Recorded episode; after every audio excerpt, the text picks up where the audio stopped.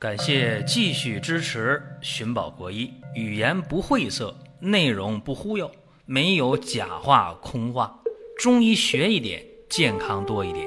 寻宝国医，求医不折腾。下面说几个微信公众号：蒜瓣兄弟、寻宝国医、光明远。各位在公众号里，我们继续缘分。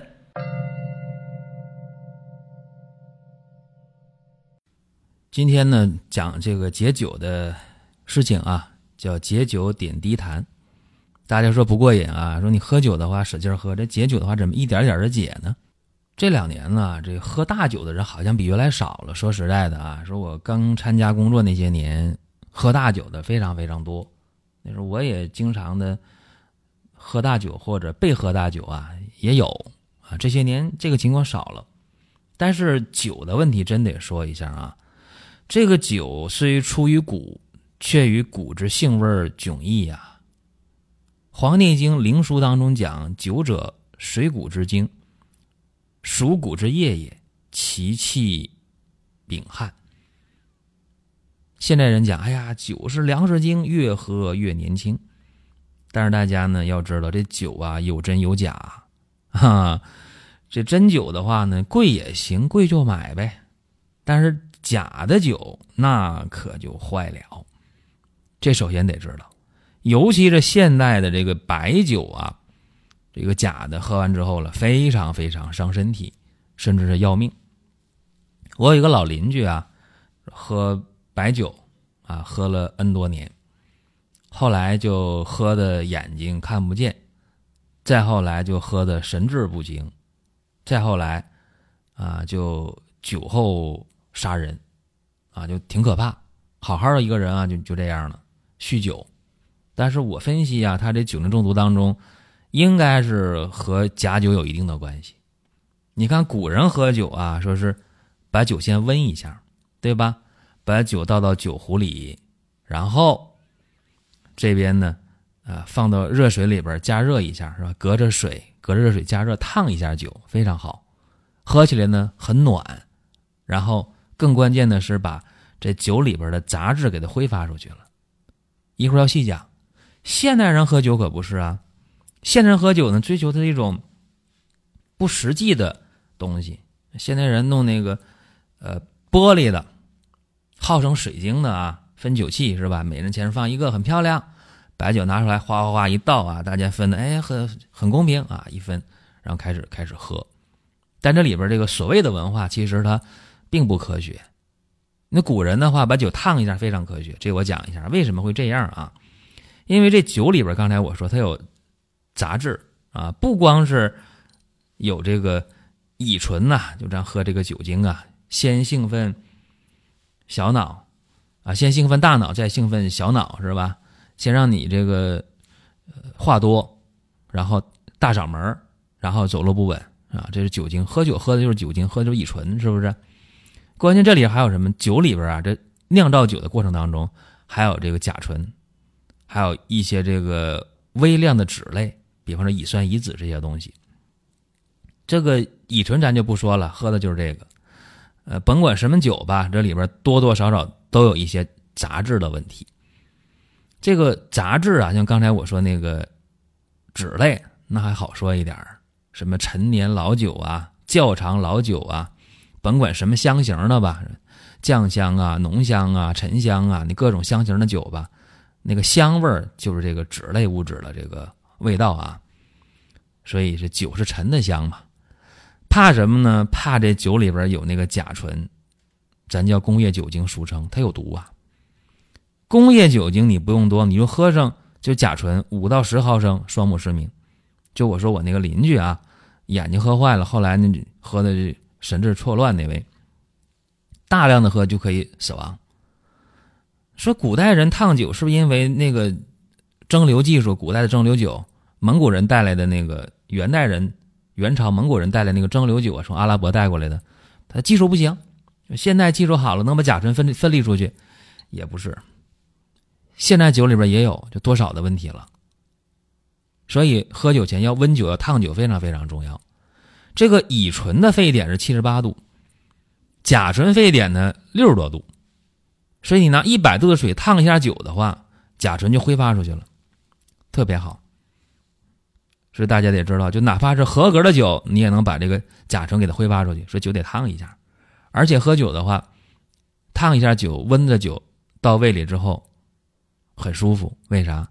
不需要胃黏膜的血管给这酒再加热了，对吧？胃黏膜血管它不再收缩了，对不对？这不好事吗？所以这个东西，嗯，一定得知道啊。这这么首先要说的。再一个，再说这个酒，谁不能喝？肝不好的不能喝酒是吧？肾不好的不能喝酒对吧？这这没有什么争议吧？啊，肝和肾是解毒滤过的器官对吧？肝肾不好的不行，糖尿病的、高血压的不行，怀孕的不行，哺乳期的不行。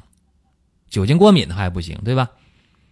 因为很多人身体当中酒精脱氢酶含量特别少，尤其汉族人，少数民族还好一些，是喝酒的民族。汉族人喝酒喝的少啊，所以说酒精过敏的这还不行啊，这是基本的一些情况啊。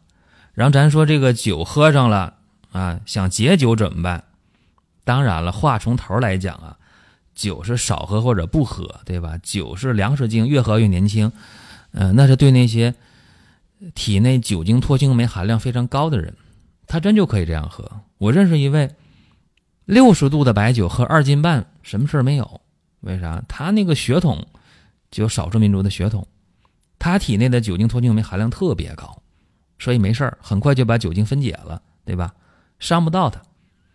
大多数人来讲，没这个本事。怎么办呢？酒要少喝，喝呢要喝靠谱的酒，啊，酒先温一下烫一下。再一个，真正的喝酒了，醉酒了或者怕醉酒怎么办呢？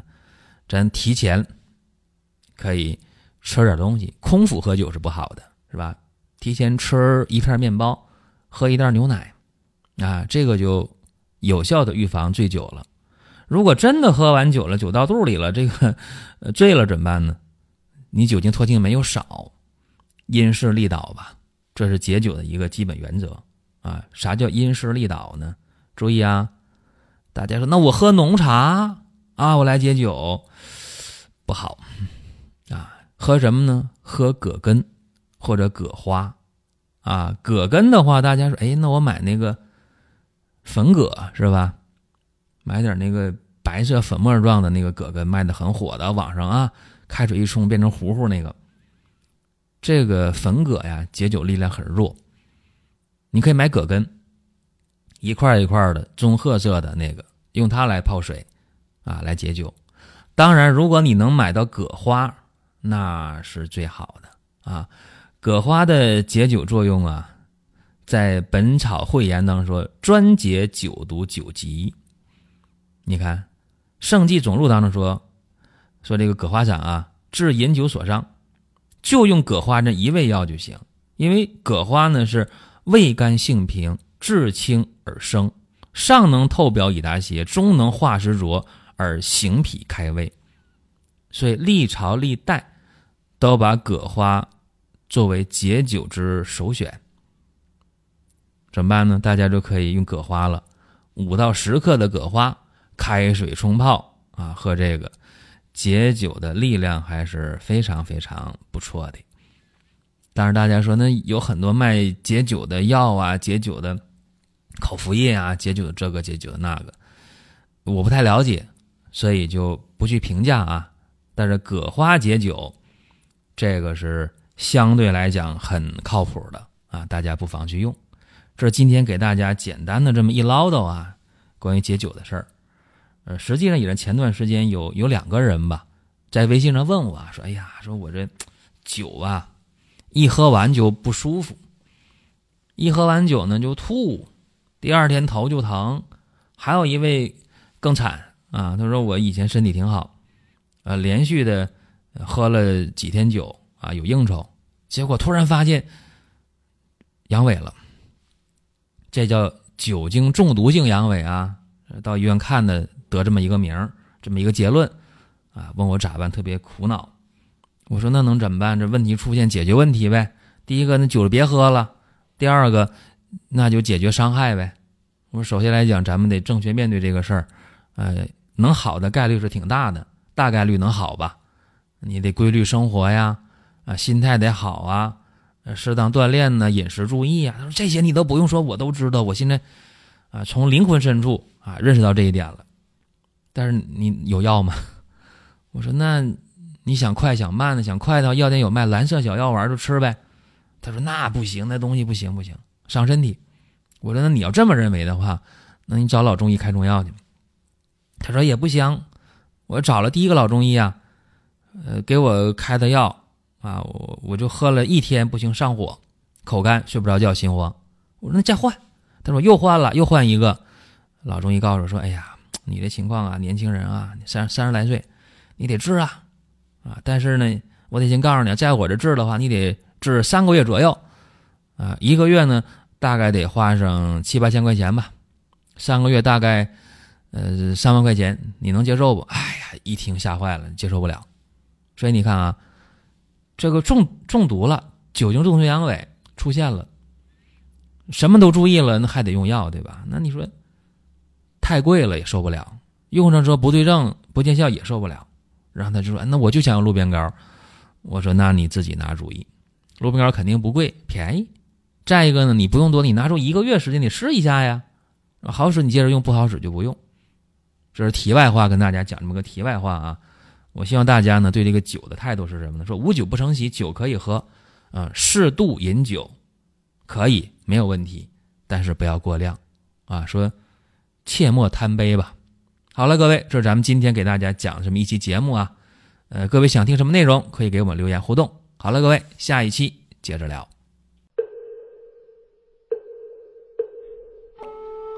下面说几个微信公众号：蒜瓣兄弟、寻宝国医、光明远。各位在公众号里，我们继续缘分。